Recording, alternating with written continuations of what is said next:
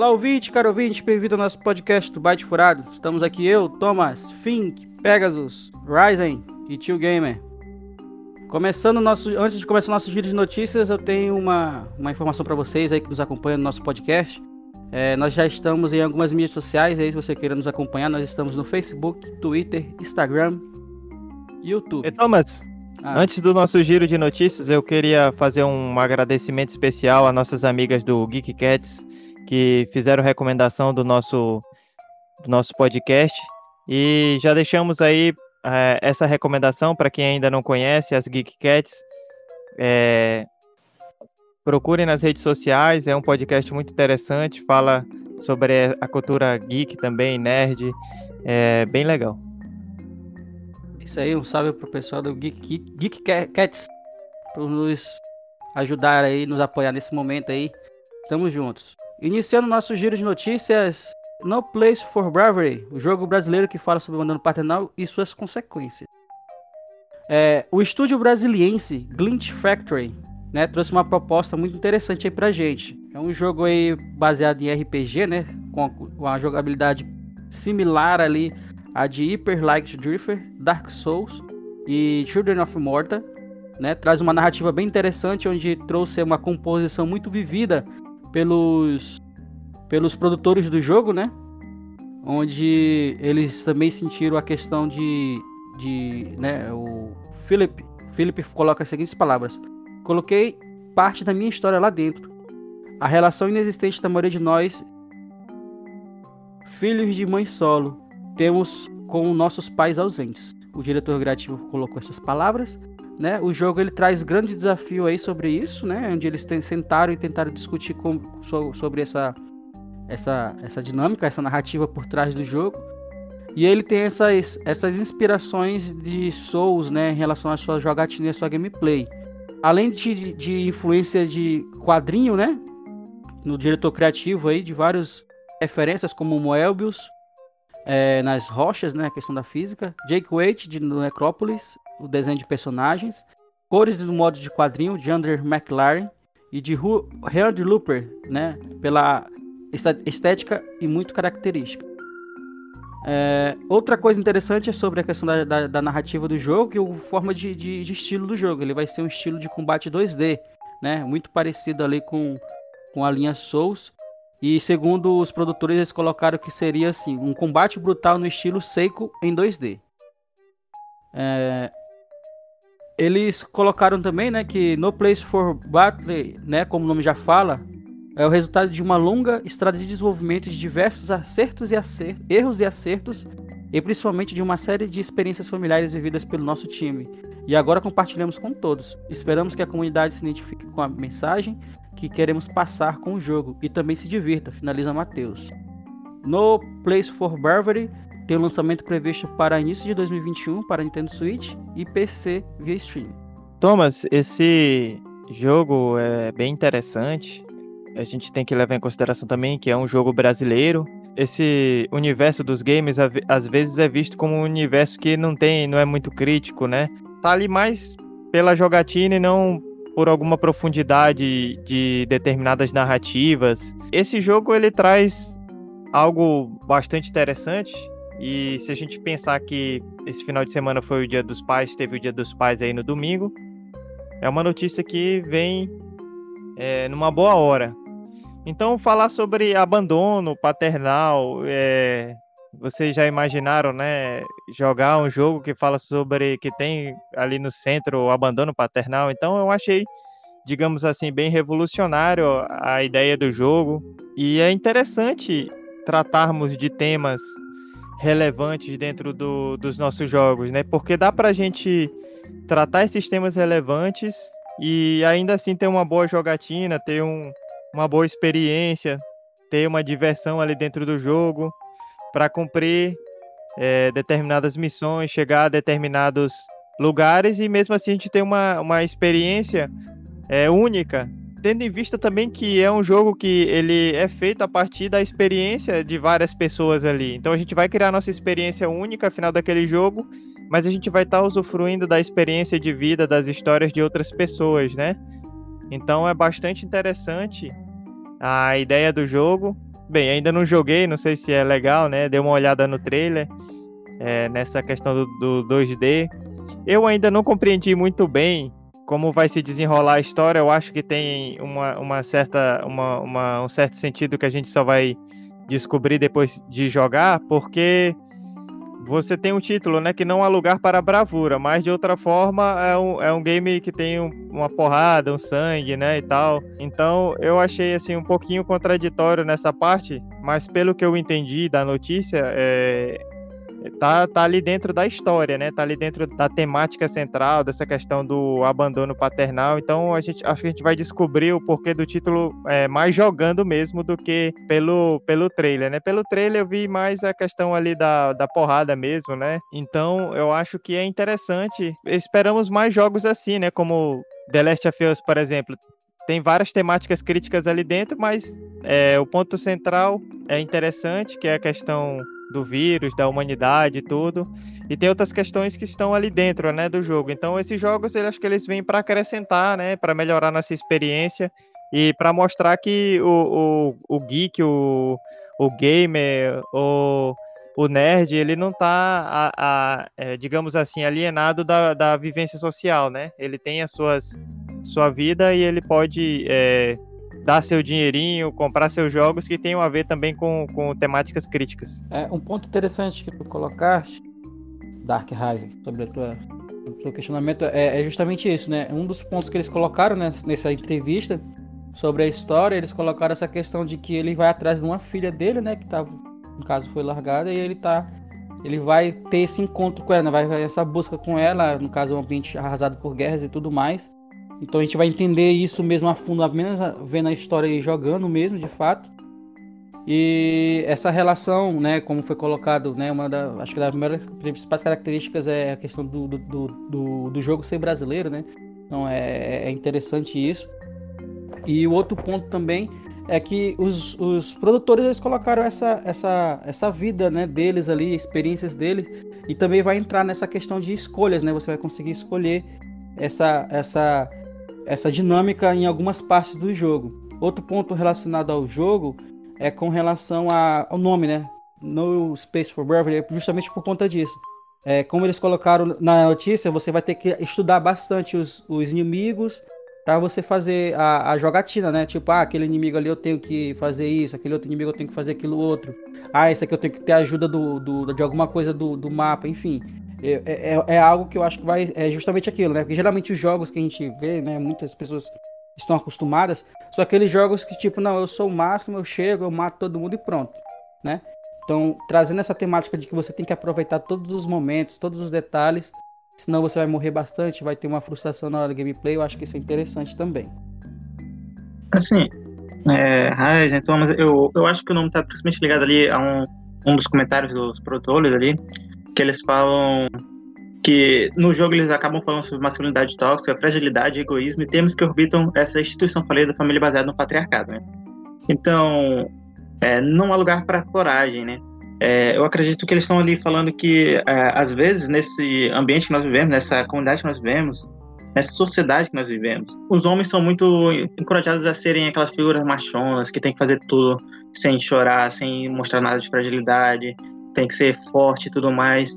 E acho que ali vem justamente para dizer isso. Em certas temáticas, a gente não tem um lugar para coragem, a gente tem que mostrar fragilidade, a gente, tem, a gente tem que mostrar que nós somos de verdade. E não só interpretar o que a sociedade quer que a gente seja.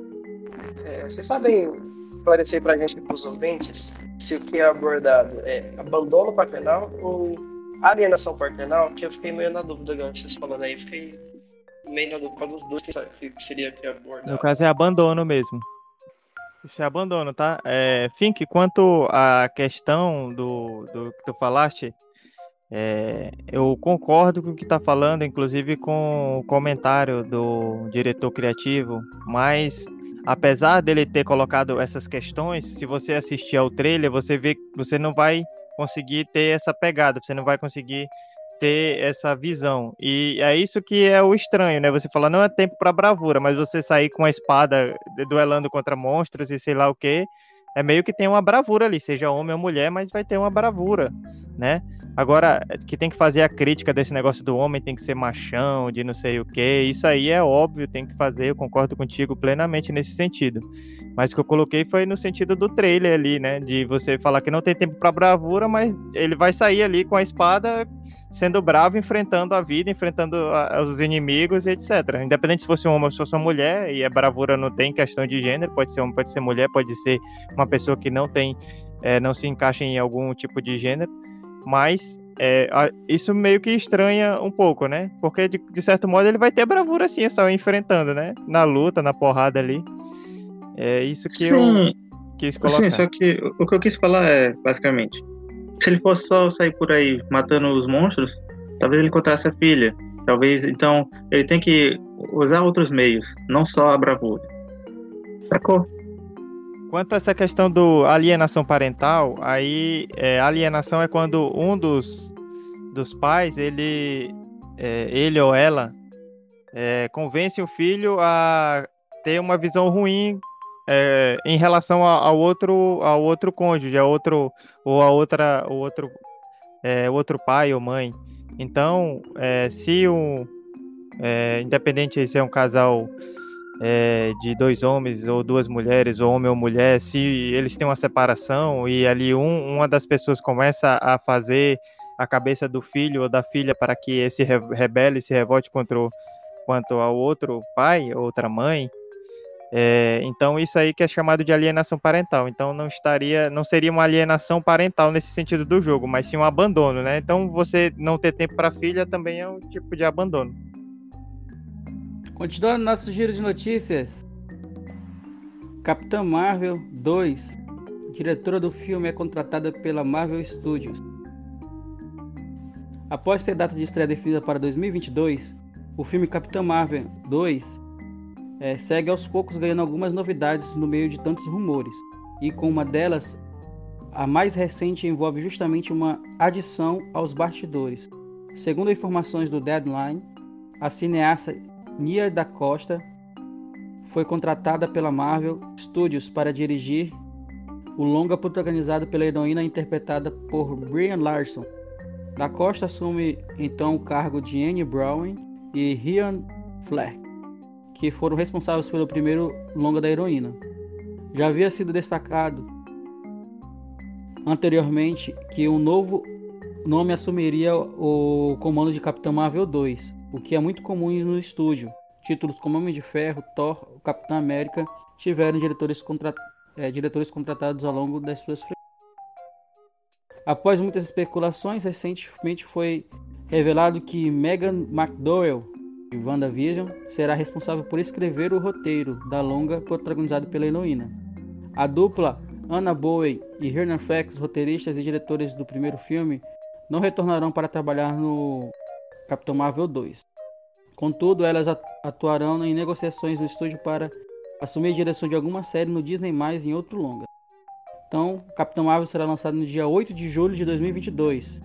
Cara, Capitão Marvel 2 é um filme que eu tô muito ansioso pra ver. Apesar de muitas críticas que é o Capitão Marvel 1, eu amei o filme. Achei a Brie perfeita no papel. Ela é linda, ela é marrenta, ela é tudo que o personagem tem que ser. Apesar de que eles poderiam ter, ter explorado um pouco mais a história, né? Alguns aspectos deixou um pouco a desejar. A, a, a atriz em si, eu, eu gostei do, da, da, forma como ela atuou. Achei, acredito que o fato de eles terem trocado os, os roteiristas, enfim, foi justamente por esse, por esse motivo, né? Eles deixaram um pouco a desejar no filme 1 na história em si. Não, acho que a atriz acho que estava bem. Outro ponto que a Capitã Marvel também acho que poderia ter sido melhor aproveitado justamente no, no, no final da, da, saga do infinito, né, no ultimato. Legal teria deixado ela chegar no final e tal, ela brilhou, salvou todo mundo, fez aquilo que a gente esperava que a Capitã Marvel fizesse. Mas acho que ela poderia ter, ter sido melhor aproveitada no decorrer da história. É, vi alguns rumores de que há uma, uma, uma possibilidade que no Capitão Marvel 2 venha é, eles venham fazer a, a, a invasão secreta, o arco, da, o arco da invasão secreta dos quadrinhos, adaptar ela de alguma forma e aproveitar de, alguma forma. É, eu vi uma foto, foi um trailer, não lembro recentemente, onde aparece um Skrull meio que meio dourado Não sei se seria talo ou não. É, acho que acredito, que a história vai, vai é, virar em torno desse, desse novo Skrull que apareceu, né? Que eu vi que todos os outros têm roupas normais, mas a roupa desse, eu não lembro se foi em trailer ou se foi em, em imagem vazada que eu vi, é uma, um uniforme dourado, né? Um uniforme diferente do que os demais Skrulls usam. Então acredito que ele vai ter algum, algum papel é, fundamental na história do Capitão Marvel 2, né? E aí, cara, eu espero muito desse filme e muito dos outros filmes da, da, da próxima fase da Marvel, né? Eu acredito que tem tudo para ficar cada vez melhor. E se eles adaptarem o arco Invasão Secreta, vai valer muito a pena assistir esse filme da Capitã Marvel e vai ter todo um, todo um enredo bem bacana pro próximo filme dos Vingadores que eu estou aguardando mais ansioso do que todos os outros filmes. Bem, eu devo dizer que eu esperava mais da Capitã Marvel nos Vingadores, porque, tipo, foram lançar todo um filme com ela e tudo mais, parecia que ela tem um papel bem maior, e eu não achei que o papel dela foi tão grande assim no filme dos Vingadores. E até que teve mais destaque lá pro Capitão América pegando o martelo, né? E lutando lá do que realmente ela. É... A Wanda também teve um papel bem destaque lá, ela mostrou como ela era poderosa enfrentando o Thanos lá. E basicamente ela até poderia ter derrotado o Thanos lá se não tivesse sido aquilo, aquelas coisas, né? Mas. É, foi, foi bom. Eu gostei do filme do primeiro filme. Você não apelava, né? Foi um apelão quando ele chamou a, a, a coisa dele lá, as páginas dele pra atacar todo mundo. Aquilo foi uma apelação. Ah, aquele Thanos lá, pô, o, aquele Thanos, o Thanos sim. É... Ela teve sim uma importância. Sim, mas aí, tipo, por, por todo o. Como ela é basicamente a heroína mais. É, inclusive, eles anunciaram que ela seria a heroína mais forte do, do universo cinematográfico ali e tudo mais. Eu pensei que ela teria um papel bem maior durante o, o filme. E durante o filme a gente viu ela não tão nesse papel de tão, tão importância assim. E eu gostei do, do, filme, do primeiro filme. É, eu também achei que teve algumas eu vi várias críticas assim que para mim não tinha muita coisa a ver. É, realmente teve, teve, alguns problemas assim de roteiro lá, poderia ter sido melhor, mas foi um filme muito bom e a gente tem que ver sempre que quando a gente está falando de explorar mais a história, a gente tem que ver sempre que em filmes a gente tem um tempo limitado, né? A gente não pode demorar muito explorando várias coisas, a gente tem que apresentar dentro de um determinado tempo ali se o filme for muito longo, geralmente as pessoas não vão curtir, ou vai ser muito caro, ou tem várias coisas ali, né? Várias problemáticas. É, eu gostei bastante do, do primeiro filme. E eu esperava também mais da participação dela nos Vingadores, até mesmo porque ela termina o filme com uma força extraordinária. E inclusive essas notícias de que ela seria a personagem mais forte do, dos Vingadores eu acho que também esse primeiro filme tem uma, uma coisa de uma emoção, de você ter ali um filme de, é, solo de uma heroína, então a importância desse filme da Capitã Marvel é, para os estúdios Marvel. Agora, é, a Marvel está tomando essas atitudes, né? Colocar uma mulher negra para ser diretora é muito importante, a representatividade. A importância disso é muito grande, porque existem muitas pessoas talentosas e que podem construir histórias maravilhosas e muitas vezes elas não têm a oportunidade, né? Então, tomando essas atitudes para que os filmes tenham essa representatividade, para que coloquem mulheres negras, homens negros é realmente muito importante. Se a gente vê é, Pantera, Pantera Negra, que teve um diretor negro e concorreu a, a muitos prêmios. Então, a gente tem que dar visibilidade para as pessoas porque tem muita gente boa que só precisa dessas oportunidades. Então é, é, é super importante isso e eu estou esperando bastante. Estou bem ansioso para que saia o Capitão Marvel 2 para a gente poder assistir, quem sabe ao cinema, né? Já que vai ser lançado só em 2022. 2022, então até lá a gente espera que esteja nossa situação esteja bem melhor, apesar do presidente fazer de tudo para piorar, mas a gente vai resistir. Assim, uma coisa que falou da representatividade, o, a Disney, né? Eu acho que a Disney já tem mostrado bastante esse ponto pra gente aí, tem vindo melhorar bastante. É, tanto é que nós tivemos aí o, o Pantera Negra aí, que é o filme e teve representatividade, representatividade ali negra ali muito grande. É, a gente tem o Mulan agora também, que tem a maior, a maior parte dos atores ali é, sendo orientais, né? Que um filme, pô, um filme desses blockbusters aí com, a maior parte deles sendo orientais, onde você já se viu, né?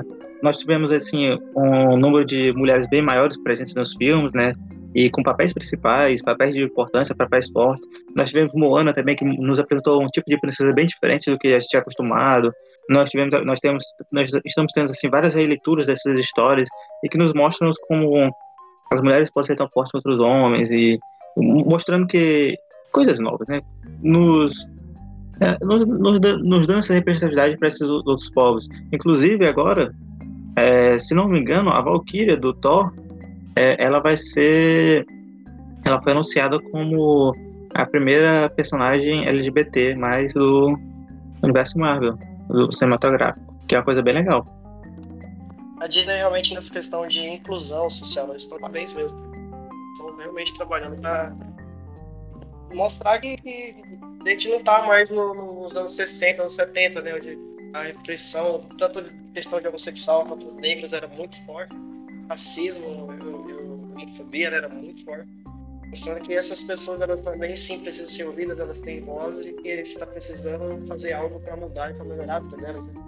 Heisen falou da, do, do Pantera Negra, já assistiu os 23 filmes da Marvel, Gato Fantástico Aranha é, várias vezes. Em todos eles, o que eu assisti mais vezes foi Pantera Negra, porque, cara, o filme de Pantera Negra é perfeito para o filme, ele tem tudo que precisa ter. Além da questão da, da inclusão, né, que foi feita de uma forma lindíssima. o filme é, o filme é perfeito, a história é, é excelente, o herói é ótimo, o vilão, é, às vezes eu acho o vilão melhor que o, que o próprio T'Challa. O cara, aquele cara é muito massa como vilão, cara ficou perfeito. Tanto é que eu não chamo ele de vilão, eu chamo ele de antagonista. Porque pra mim ele não é realmente um vilão. Ele só, a gente só tem um, um, lado, uma visão diferenciada, né? Do Ele chega, ele chega chegando, ele foi, foi muito mal pra filme, cara. E, e a Mario realmente vai de parabéns nesse ponto. A Disney, na verdade, né? A Disney que é a dona. Disney que, que sempre trabalhou essa questão de, essa questão de inclusão.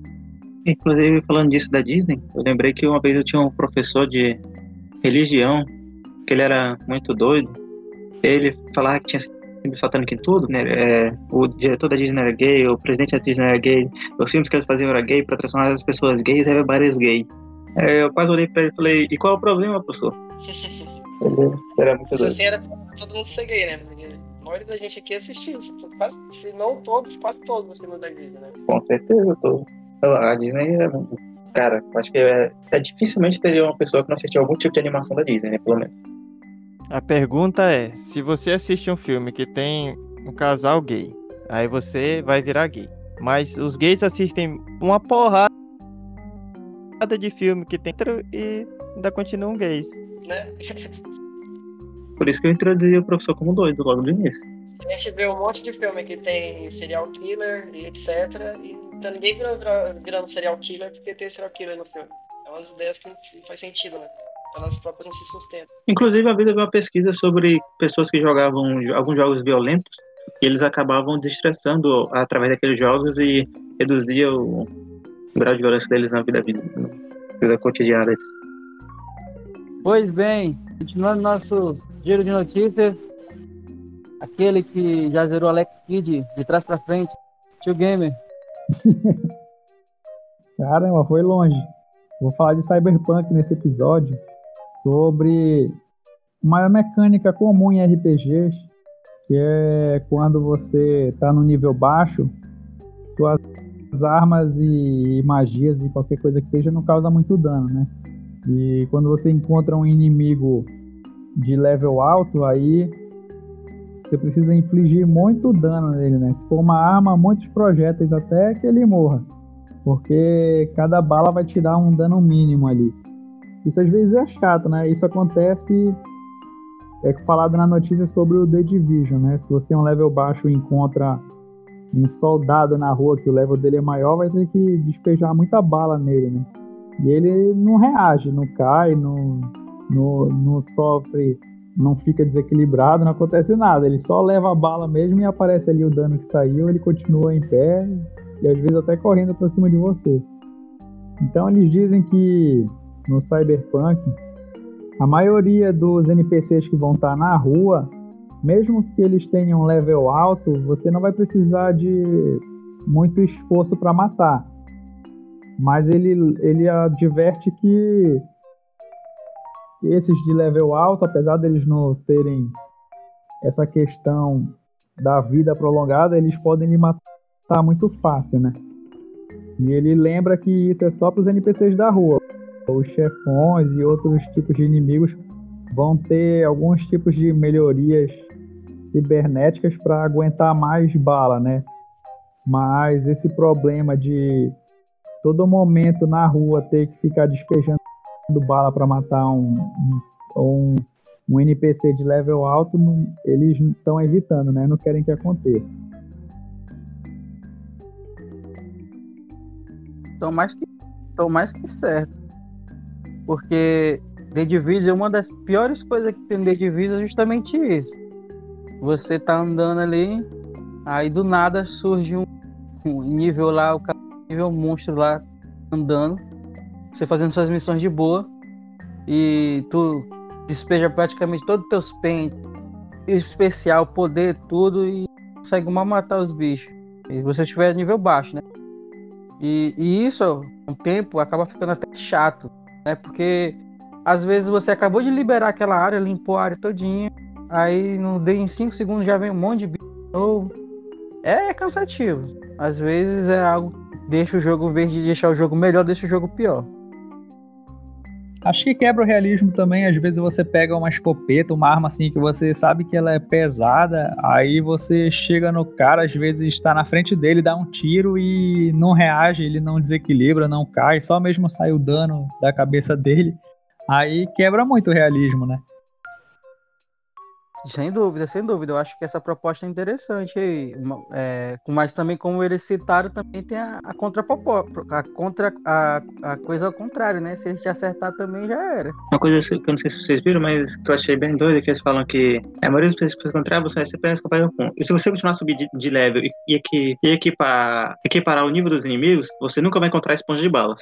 Aí eu fiquei pensando, mas isso não é normal? Porque, tipo, se você sobe de nível, então, e tá com nível igual dos inimigos, então, em todos os jogos você tá de boa, assim, fluindo. Porque o negócio aí seria, tipo, você com nível baixo encontrando níveis mais altos, né? E é, também é algo que eu acho complicado, porque em jogos, se você realmente consegue, tipo, e que tem níveis, e você então, você tá no nível baixo e consegue matar os níveis muito mais altos, eu acho que acaba criando ali um, um problema de crescimento porque se você lá, ah, eu tô nível 1 e eu conseguir matar o nível 20, pra que, pra que eu vou estar no nível 20 então? Porque eu, não, não vai ter mais nenhuma necessidade se você vai. Se não vai ter muita diferença entre o, nível 1 e o nível 20. Então, principalmente com, com jogos focais que tem questões de níveis, eu acho que essa dificuldade de matar níveis mais altos tem que sempre que meio que existir ali, né? Senão fica complicado. É, eu acho que essa questão de níveis altos aí vai pro, pros chefões, né? Como foi falado, os chefões vão ter vão ter algo que tipo ele vai durar mais ou alguma coisa do tipo. Eu acho que aí eu acho que nesse nesse sentido os níveis vai ser usado. Eu concordo com isso que o Fink tá falando. Eu concordo com isso que o Fink tá falando por seguinte fato. Se eu sou nível 1 e eu consigo matar o cara nível 20, que consequentemente vai me dar mais XP, e provavelmente Inters melhores se for jogos de que eu dou pro Inter no, no, no, NPC que eu tô matando. É, eu sou muito mais em matar o cara lá nível 20 do que ficar perdendo tempo matando o cara nível 1 igual eu. Entendeu? Justamente. Então, justamente. Né? Então, se, se, se, se é um jogo que é um RPG, então o que, que tem que ter? Tem que ter áreas onde a área é compatível com o meu nível. Se eu tô nível 1, tem que estar numa área nível 1. E aí avançando de nível e mudando de área onde vai ter NPCs mais fortes, porque senão não faz sentido. Sim, mas a, a proposta do jogo, no caso, não é você ir pra onde você quiser. Você vai chegar em lugares que tem caras de nível muito alto. Vai ser mais difícil de matar? Vai, mas vai te dar uma possibilidade de você estar tá lá. Aí vai depender só da, da sua habilidade. É, ele não fala que vai ser fácil ou difícil, né? Ele diz que não vai precisar dar muito tiro. Mas assim, eu fico imaginando que você vai precisar usar bem algum tipo de escudo, ou vai ter que se esconder, ou você tem que tomar cuidado para ele não te ver primeiro. Mas assim, acho que A pessoa morre muito até conseguir matar alguém do level mais alto. É por isso que eu, eu gosto de Dark Souls. Dark Souls a gente é bem diferente. Você morre do início ao fim. Inclusive você tá lá no fim, lá quase zerando, e você pega o esqueleto logo do inicial e ainda morre também. Alô, caros ouvintes, caras ouvintes, aqui é Dark Ryzen falando. Hoje eu vou trazer uma notícia interessantíssima sobre a quantidade de horas que os brasileiros e as brasileiras passam em média jogando no celular. Então a gente já viu em episódios anteriores que a maior jogatina no Brasil acontece por meio dos celulares, pelos dispositivos móveis.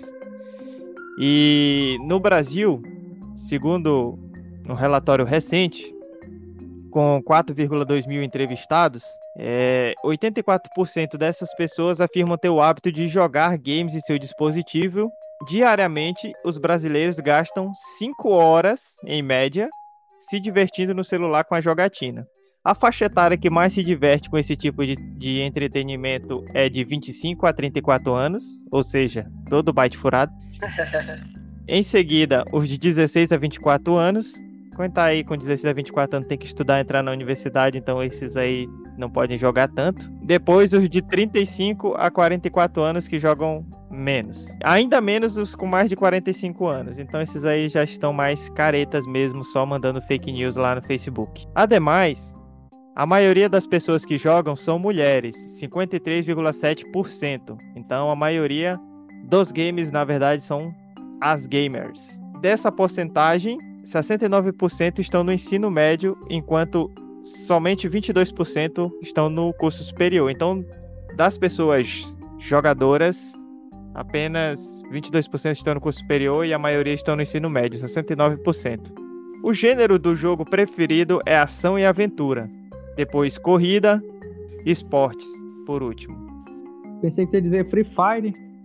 Conta, conta essa contagem, pega ah, os, os, os caras que jogam com o personagem mulher. É, tem uns caras que colocam lá que é mulher, né? Deixar claro para vocês que a pesquisa foi feita com as pessoas, certo? Não foi feito com o, o com dados dos jogos, não. Foi feita uma entrevista com 4,2 é, 4.200 Ah, pessoas. Ah, o gênero que a pessoa se identifica Ah, na hora da entrevista é o que eles colocaram aqui. A maioria eram mulheres, né? Não importa se escolhiam lá no jogo é, um personagem masculino, feminino, sem gênero. Até mesmo porque tem alguns jogos que só tem personagens masculinos, né? Então, é legal pra gente ter uma ideia, né, da média de horas. Eu achei até uma média grande, né? Apesar de que o público entrevistado não é tão grande, mas uma média de 5 horas jogando no celular. Eu, particularmente, não jogo muito. Achei 5 horas uma média até razoável. Assim, é, dependendo, porque tem coisas que influenciam bastante isso. Eu, basicamente, com gosto muito de deixar o celular rodando algum jogo que geralmente são aqueles jogos mais automáticos, né? Aí você monta uma equipe e deixa eles lá e bater, fazendo as batalhas e tudo mais. E nisso, se for olhar, eu provavelmente devo, devo deixar meu celular uns 20 horas assim jogando esses joguinhos assim. Ah, Inclusive eu vou dormir e deixo lá batalhando lá fazendo as batalhas lá. Então, se pega pessoas assim que nem eu que faz isso, então essas médias costumam aumentar bastante, né? Fica que tá usando hack, hein? Não, Tá minerando, ele tá Cara, minerando o jogo. pra, pra usar esses bots assim, tu teria que estar jogando um RPG, na verdade, né? É o que eu tô jogando não é um RPG. É Eles hack são- mesmo, eu já vi.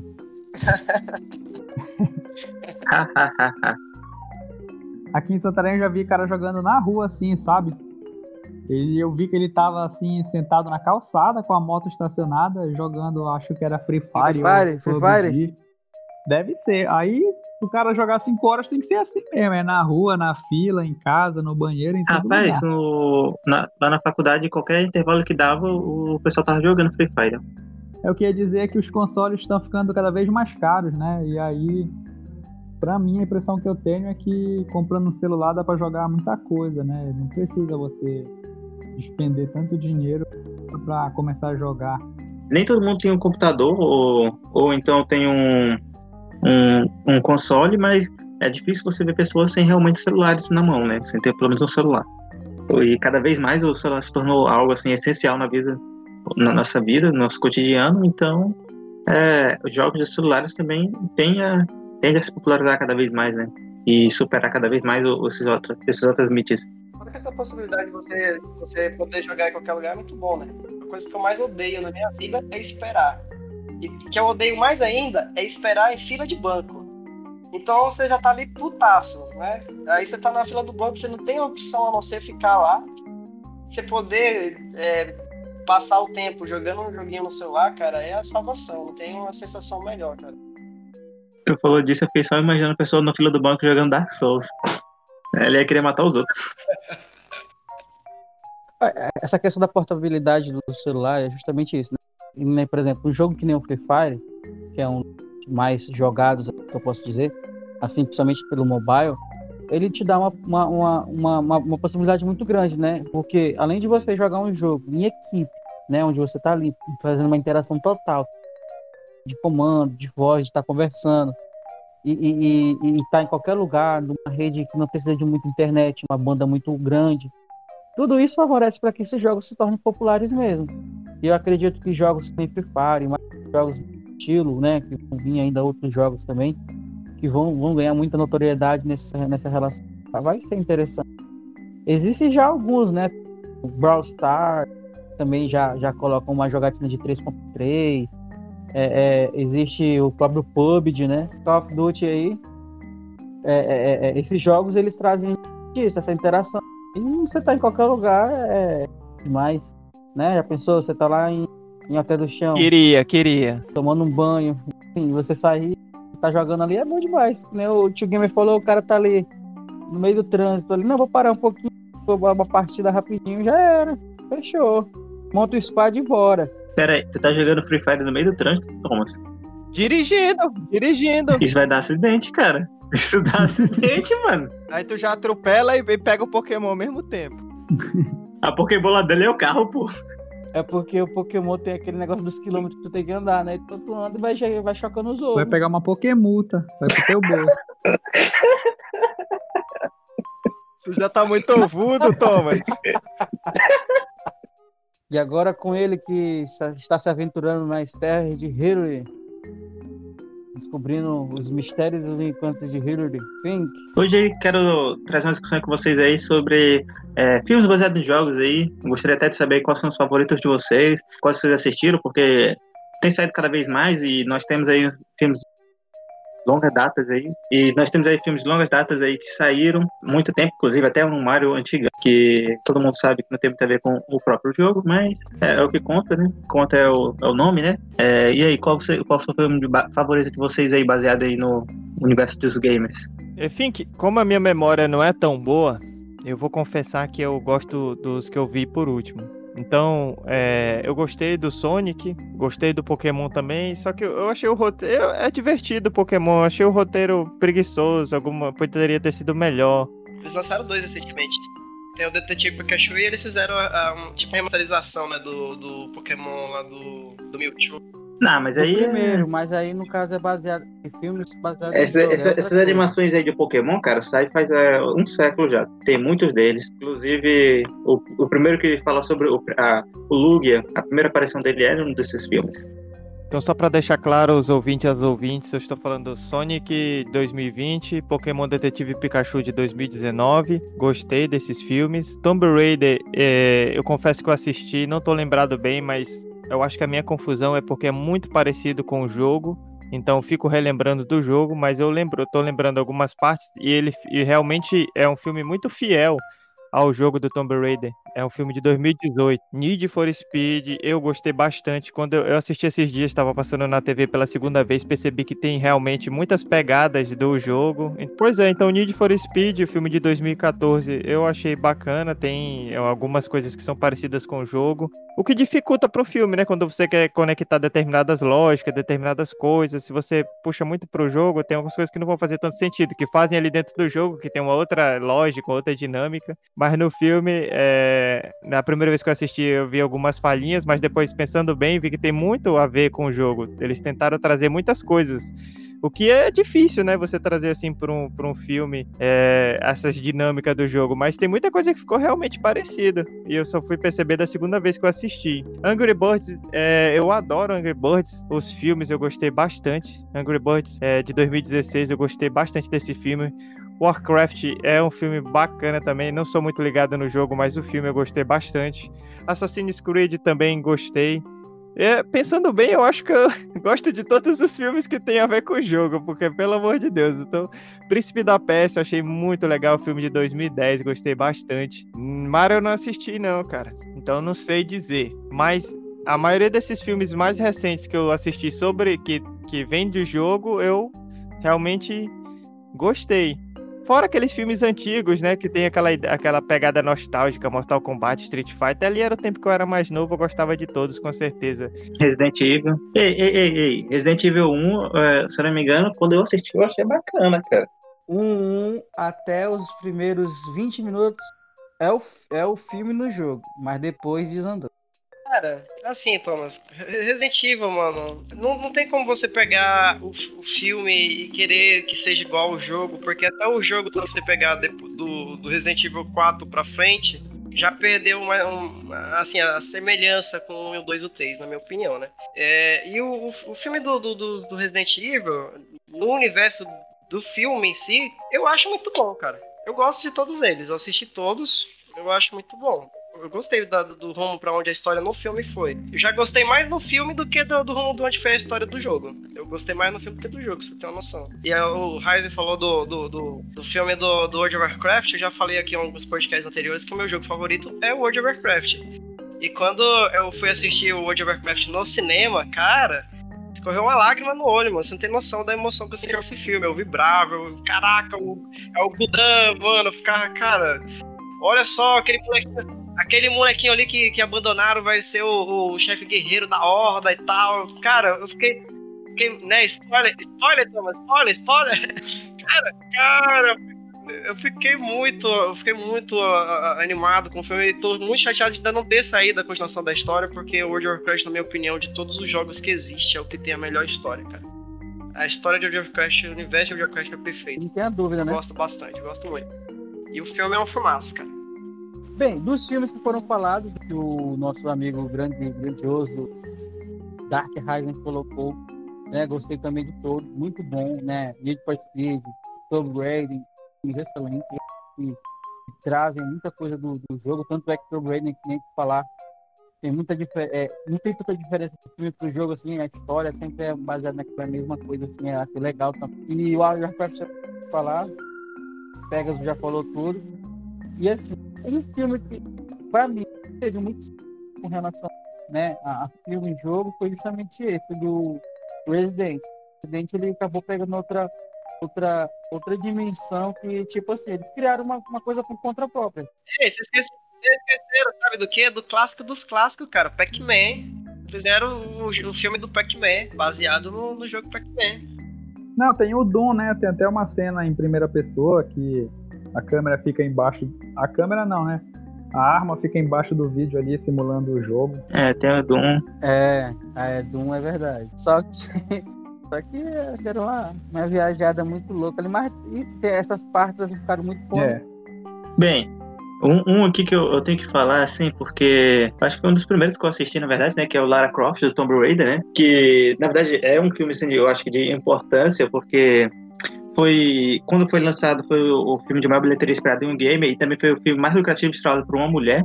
Então se a gente for ver em grau de importância assim, naquela época, pô, é um filme de muita importância pra gente. E hoje em dia, eu não lembro muito bem como era, mas eu lembro que naquela época eu gostava bastante dos filmes, e assisti um, assisti o dois, pô, tava sempre querendo ele mais. Inclusive, quando saiu o novo Tomb Raider, eu ficava, pô, mas não é Angelina Jolie, e agora? Porque pra mim, lembrava muito ela, né? Atriz. Eu não sei com vocês aí o que vocês acharam, mas eu acho ela que é esse é um dos. Ela é nesse papel. E, tipo, é, pra mim é o, é o papel que marcou ela, né? É um filme. É um dos filmes assim, de grande importância pra mim, né? Nessa, nessas questões. Outro aí que vocês assistiram, que é Final Fantasy The Spirits Awakening, que ou em português mesmo era só Final Fantasy. É um filme complicado de se dizer, porque eu lembro que quando eu assisti, eu não gostei tanto, mas depois eu passei a gostar mais. E hoje em dia eu acho que é um filme bem legal. E, e se tu for olhar, ele tem um CGI maravilhoso. Inclusive, eu acho que foi meio que revolucionário naquela época do, a, as questões de CGI dele e, e o gasto também. Ele é um filme de animação e daquela é, de 2001 e naquele tempo as animações não faziam tanto sucesso com o público mais adulto. Então, sendo um filme de animação já para um público mais adulto, ele acabou não dando tanto sucesso. Ele teve um orçamento de 137 milhões, para vocês verem. Era um plano ali da Square para ela se desenvolver para o cinema. E por causa da falha, ela acabou não indo mais para o cinema. É, mas foi um filme bem legal, tem umas animações muito boas. Eu quase. Eu, eu, eu tenho algo que me deixou chateado naquela época, mas que hoje em dia eu já relevo mais é a, a, em relação ao final. Então, eu até recomendo aí para vocês assistirem. É, outro filme muito bom que eu não assisti, mas eu sempre vejo muito bom dele, eu só não assisti mesmo porque eu não joguei o jogo, é o Final Fantasy VII. Pois ele é Advent Children. Pois ele, na verdade, ele conta uma continuação do jogo, do próprio jogo. Final Fantasy eu acho Final Fantasy eu acho muito legal, cara. Eu assisti, eu assisti só um anime de Final Fantasy, eu nunca joguei nenhum jogo de Final Fantasy. E eu tenho dificuldade que eu não consigo entender a história. Não sei se é porque eu vi só o anime, por isso eu não, não entendo a história. E ainda não tive o privilégio de jogar, né? Não, cara, olha só. Você não tem nada, nenhum problema com isso, porque no, na, a, história de todo Final Fantasy é contada naquele em específico. Então, tipo, o anime conta só aquela história. O, o, jogo, o filme conta uma história específica. O, o Final Fantasy 1 conta uma história específica. Cada história é uma história diferente. É igual os filmes de Dragon Ball Z, no caso. Cada filme é aquela história. Dragon Ball, você tem uma, uma linha cronológica ali e tem, tem filmes assim, que são spin-offs, mas ele está envolvido, ele tem os personagens principais e tudo mais. Não, Final Fantasy, ele conta histórias de mundos diferentes, totalmente diferentes. Às vezes até estão no mesmo mundo, mas em tempos, diferentes, em tempos bem diferentes. Então, você não é, então tem novos protagonistas, tem novo mundo, nova habitação. Inclusive tem mundos deles que são ali meio medievais e mundos que são completamente futuristas. O que tem em comum, se você vê ali até no próprio nome, que é a fantasia final, geralmente é que está ligado ao fim do mundo. Então geralmente está ali uma história ali que está acontecendo em, em relação ao fim do mundo que poderá ou não acontecer. É, eu quase ia falando de spoilers aí, por isso que eu falei. Sobre esses jogos, né, o que a gente falou, alguns filmes, né, um dos filmes aí que eu também queria destacar é o filme do Príncipe da Pérsia, né? É, foi muito criticado com relação a, aos atores, mas assim. Porque eles são perfeitos, eles são iguaizinhos os atores dos personagens do jogo, cara. Sim, sim, sim, sim. Só que assim, é, é, teve gente que ficou com relação à atuação do, atuação do ator e tudo mais, mas enfim. Jake Gyllenhaal. É, isso. Não, é bom mesmo. O Abutre também é muito bom. Cara, o, o ator é foda. Sim, sim, o ator é muito bom. E eu gostei muito do filme porque ele, ele tá ligado, cronologicamente, cronologicamente ligado com a história do filme. Extremamente ligado. Filme relacionado ao jogo, tá muito bem ligado. Tem apenas uma diferença com relação à adaga, mas enfim, tá muito bem ligado com relação a, a, a tudo que é colocado ali. E às vezes as pessoas criticaram essa, essa pequena questão, mas assim, eu achei também uma, uma foi muito muito, como posso dizer, massacrado aí com essa relação, né? Outro também que eu achei muito bacana é Assassin's Creed, também é muito bom, vale ressaltar. Um filme interessante também. também. o ator também. É Quero é... continuação. Pois é, com o ator também, o ator que escolheram. Pois é, é o Michael Fosberg, né? Se eu não me engano, que faz o Magneto. É o mesmo que faz o. Isso, mesmo que faz o Magneto, ele mesmo. São filmes interessantes. E eu vejo cada vez mais, né, com esses filmes novos que estão saindo, e principalmente tem essa temática de jogo, né? O exemplo disso foi Sonic, né, cara? Sonic também tem a atuação ali de Jim Carrey ali carregando praticamente as costas, né?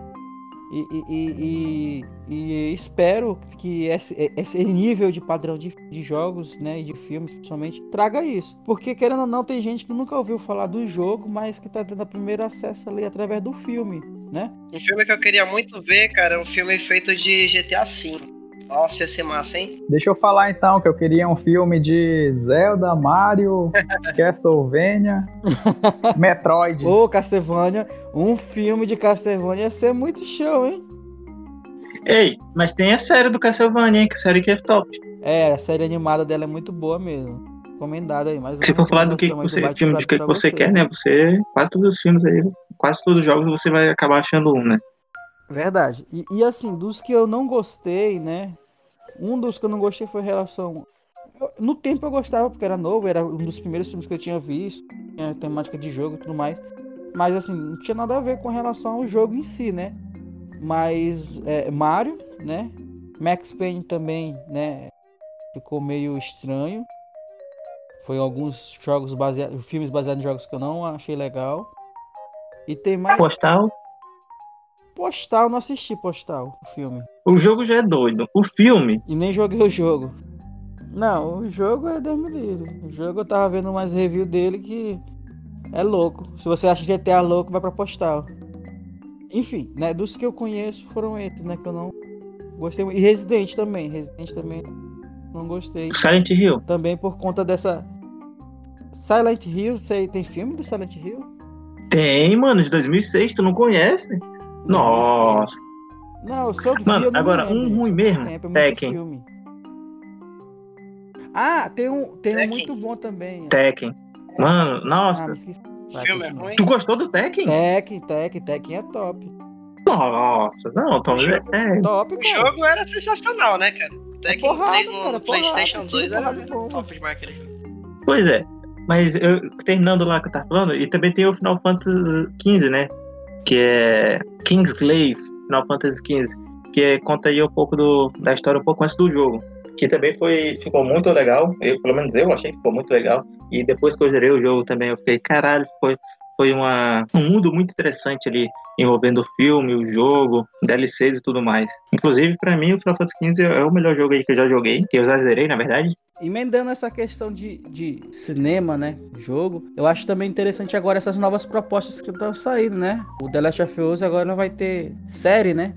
Então acho que série eu acho que seria uma melhor saída para filmes que tem uma história, é, para jogos que tem uma história mais extensa, assim, que tem mais questão de você colocar mais coisas. Isso é verdade. uma série ficaria mais Vai dar umas encaixada. 15 temporadas. Acho que o World of Warcraft, o World of Warcraft seria melhor, melhor desenhado. Isso, o World of Warcraft seria melhor desenhado se fosse uma série do que se fosse, né, um jogo. The Witcher também, né? The Witcher, eles também acertaram com relação de fazer uma série em relação a um filme, porque no filme não tem como contar muita coisa, né? E nós temos também o inverso, né? Tem jogo, tem filmes que viraram jogos, né? Harry Potter e outros, jogos, outros filmes aí que viraram jogos aí, me ajudem aí.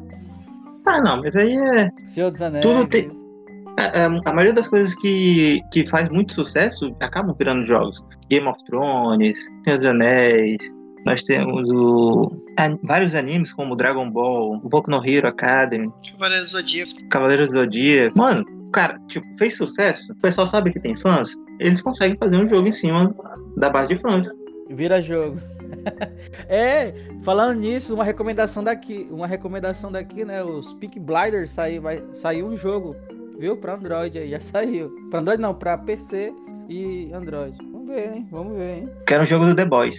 Naruto, Naruto, top demais. Eu- Mas eu, é, é, é, Naruto é o que eu posso dizer. É, a- o, o estilo de combate eu achei muito bacana. Tanto é que muitos jogos depois de Naruto, o estilo de combate ficou muito parecido de Naruto, né? Aquele não é, uma- não é aquela, não é aquela, não é, não é aquela luta, aquela luta um lado do outro, não. Aí tem a questão de ir pra um lado e pro outro, tem a questão de tu usar alguma coisa do mapa, aquelas questões lá do.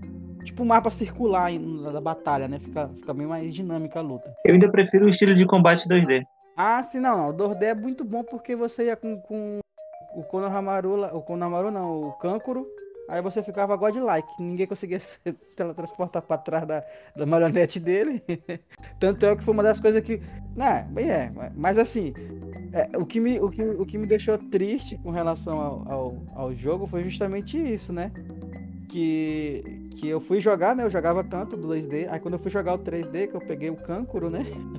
Aí eu, ei, beleza, vou pegar o Kankuro. Aí daqui a pouco o cara só dava a volta e me batia. Aí eu falei, ah, não. Mas de tanta raiva foi o que eu mais aprendi a jogar e joguei muito com o Kankuro. Mano, tu falou disso daí, eu lembrei do Vega no Street Fighter, porque o Vega é, cara, pra mim, é o personagem que tem os, poderes mais difíceis naquele jogo. Eu não consegui fazer o poder, eu nunca consegui fazer o poder daquele teste. Aí no 4, no Street Fighter 4, né, eu peguei um, um ranço assim, eu falei, não, vou aprender esses poderes, eu consegui. Consegui fazer todos os poderes. Mas ainda é uma merda pra jogar. Pois é, mas essa é, é, é, é- é jogo de luta, tem que ser na base do ódio. Tu pega aquele cara que tu sabe que ele é ruim e joga com ele, aí pronto. Depois que tu pegou a manha com ele, tu pega com qualquer um. Um dos mais roubados que eu achava também, que era bem fácil, não precisava fazer nada. O Deidara. O Deidara só joga, ficava jogando a, o botão que joga as kunai, né? Que aí ele fazia a sequência dele todinha, que ele ficava jogando aqueles passarinhos explodindo e matando o cara. Ah, a TT também. A TT A também, TT era também, lá com, demais, lançando aquelas kunai. Levando o seu sentido ao máximo e conseguindo a armadura de ouro de Sagitário. Ele pega azul! Então vamos lá. Começando. Notícias de hoje é o seguinte. Para 2021 nós vamos ter, obviamente, o. Adivinha? FIFA 2021. Daí Sport. Descobriu o Brasil. Descobriu o Brasil. Brasil. E eles divulgaram o trailer e novidade pro modo Ultimate Team. O modo traz novos recursos para a personalização dos clubes e tem 100 jo- jogadores lendários, sendo 11 novidades. Aí eles falam aqui que vai ter entre os jogadores lendários o Ferenc Puskas, que suponho eu, não tenho certeza, que deve ser por causa desse cara que tem o prêmio Puskas para melhor é, gol do ano. É por causa disso, gente? Vocês estão mais informados que eu em relação ao futebol? Suspeitei, que eu vi o sobrenome, eu falei, ah, deve ser por causa desse cara. E ele, o mito, o cara, na minha opinião, o maior jogador de todos os tempos, Samuel Eto'o, rapaz. O cara era um terror no. no, no, no como é o. Bom Papete, como é o nome do jogo que jogava Já no tá, PlayStation já, tá 2? confu- O já cara tá confundindo o jogo aí. Tu tá falando de PES e tu tá falando de Pe- FIFA. pegava. Não, falando de FIFA. É porque a gente lembra mais do, do, PES lá do Play 2, né, cara? O Samuel Eto'o naquele tempo era, era um mito. Pegou a bola com o Samuel Eto'o e gol. Outro roubadinho era o Rooney. E aí, e aí o FIFA 2021, ele vai ter o seu ele teve o seu lançamento marcado para o dia 3 de outubro para Xbox One, Playstation 4 e PC. Também eles estão é, já informaram que vai haver versões melhoradas para o Xbox Series X e PlayStation 5. E também é, alguma um- uma edição com atualizações para o Nintendo Switch, Olha, suitão. Aí, né? mais, aí um, mais um jogo que eu não vou comprar. FIFA, FIFA 21 no, no Switch, eu compraria, cabeção. eu só tenho PlayStation para jogar futebol, cara. Tá certo. E ainda assim jogo mal pra caramba. Nunca consegui ganhar do, do Ryzen.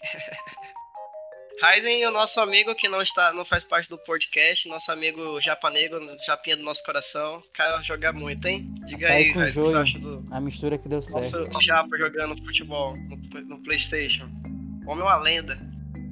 Lenda viva. Recomendações. E chegando nossas recomendações, eu, Thomas, inicio aqui fazendo a minha recomendação. A minha recomendação de hoje é um joguinho aí recém-lançado, foi colocado aqui no nosso podcast, foi compartilhado nas nossas redes sociais quando ele saiu. Você que não nos acompanha nas nossas redes sociais, co- acompanhe quando sair esses jogos, a gente compartilha isso para você baixar logo e sair na frente e upar primeiro que os outros. É Brawlhalla! E agora está disponível para Android. Verdade. É, eu já eu deixarei aqui como recomendação a série The Boys. É, eu e o Raizen estamos assistindo aí e temos gostado bastante e eles nos mostram aí um, nos mostra aí um universo de heróis bem diferentes e acho que é, às vezes até um pouco mais realistas do que os que a gente vê ne- nesses outros como DC ou Marvel. Embora no, na Marvel a gente acabe vendo alguns heróis bem realistas como o, o Homem de Ferro fica virando do mal. Mas tudo bem. É, e é, é um filme bem interessante. É, spoiler? Opa! Não, mas é, é nos quadrinhos. Isso não vai chegar no, no- nos filmes, não, porque o, o, Homem de Ferro até morreu, né? Nos filmes, né? Opa, Ah, agora isso aí foi spoiler. Rapaz, esse filme, esse filme Mas falou agora- spoiler. muta ele, muta ele. Mas na série, a série é muito, muito boa e interessante e uma série digna do selo Tarantino de qualidade. Olha aí. Já vou assistir agora, depois desse selo.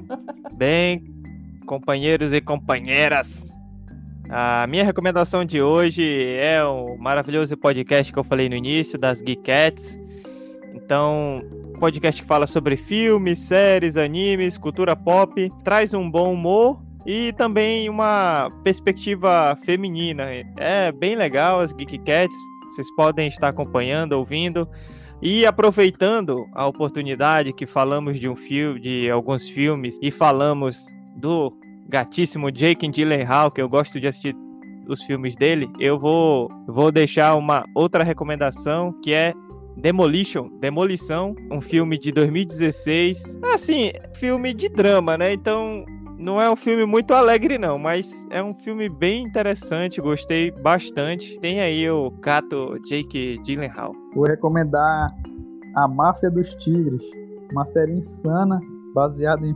Baseado não, tudo real lá, sobre a criação de tigres nos Estados Unidos. Aí tem uma confusão se permitem ou não uns zoológicos particulares. E aí a gente vê a briga de dois criadores para acabar com o negócio do outro, né? E aí no meio disso o protagonista é o Tiger King. É um cara muito excêntrico, faz de tudo para manter o império dele. Logo no início a gente vê que ele tá preso, né? Acusado de preparar o assassinato de outro, de uma cuidadora de tigres lá. Pois bem, agora é minha recomendação, vamos lá. Pois bem, foi, foi sacaneando o Tomás. É, vamos. Minha recomendação da semana é a seguinte: é um joguinho MOBA para Android e iOS. É, o nome é Champions Legion e traz aquela batalha característica de 5 vs 5. Me lembra bastante do, do League of Legends e o que eu acho melhor é que é para celular. Então isso é muito bacana. E também, é, aproveitando aqui a questão do, do, da indicação do jogo MOBA aí, similar a League of Legends, eu quero atualizar nossos ouvintes quanto ao CBLOL 2020. Nós chegamos ao final da fase de eliminatórias, nesse último domingo, dia 9 do 8. É, os jogos acabaram com a vitória da Fúria e a derrota da Vivo, a vitória, quer dizer, a derrota da PEN e a vitória, e a vitória da Proj a derrota da e a vitória da Cabum, e a derrota do Flamengo e a vitória do Santos. O Santos venceu do Flamengo finalmente. Já estava 2 a 0 pro Flamengo, ficou, acabou 2 a 1 Flamengo e placar geral dos, dos confrontos aí durante o CBLOL 2020. É, e para nosso, nossa nação Santista, sinto muito informar que não foi dessa vez que o Santos passou para a fase de, de semifinais. É, na última rodada ele foi eliminado, ficou em quinto lugar e só os quatro primeiros se classificaram para a próxima, próxima fase do campeonato, que são as finais. Na primeira primeiro confronto da semifinal, que vai ser no sábado, dia 22 do 8, vamos ter o jogo a 1 hora da tarde da Pen Game e da Proge. E no segundo jogo da semifinal, no dia 23 do 8, nós vamos ter a INTZ e a Kabum se enfrentando também a 1 hora da tarde é, para poder, enfim, a gente conhecer quem são os grandes finalistas desse campeonato desse ano, que vai acontecer, a grande final vai ser no sábado, no dia 5 de setembro, também a uma hora da tarde, com o vencedor do, do primeiro confronto e com o, o, vencedor do segundo confronto, disputando aí o, o, a oportunidade de participar do campeonato mundial de League of Legends. E é isso, caros ouvintes. Para a nação rubro-negra aí também não foi dessa vez com o Flamengo e também não foi dessa vez para o Santos. Vamos ver no ano que vem se essas duas equipes conseguem de repente se classificar aí para a semifinal e por que não chegar na final e quem dera um dos dois serem campeão no ano que vem, né? Já aí é um, um, um boato que nós já falamos aqui no, no podcast do Bate Furado há o rumor, a especulação de que talvez também tenhamos aí a, a participação do, do Cruzeiro, né, pro ano que vem. Vamos ficar na expectativa, tomara que dê tudo certo aí na, na para a equipe do Cruzeiro, para que eles também possam fazer parte desse campeonato aí e enriquecer e agradecer ainda mais esse, esse grande esporte aí, né? E é isso, gente. Ah, se o Cruzeiro estiver contratando aí, já pode me contratar aí, viu? Estou aberto para negociações. Pois bem, gente. Chegamos no nosso final desse nosso podcast. Estamos aqui. Novamente, agradecimento especial a todos os nossos ouvintes aí do Byte Furado. Agradecimento especial para Fink, Pegasus, Ryzen 2 Gamer. É isso aí, pessoal. Esse foi o nosso podcast. Até o próximo. Tchau. Tchau, tchau. Tchau.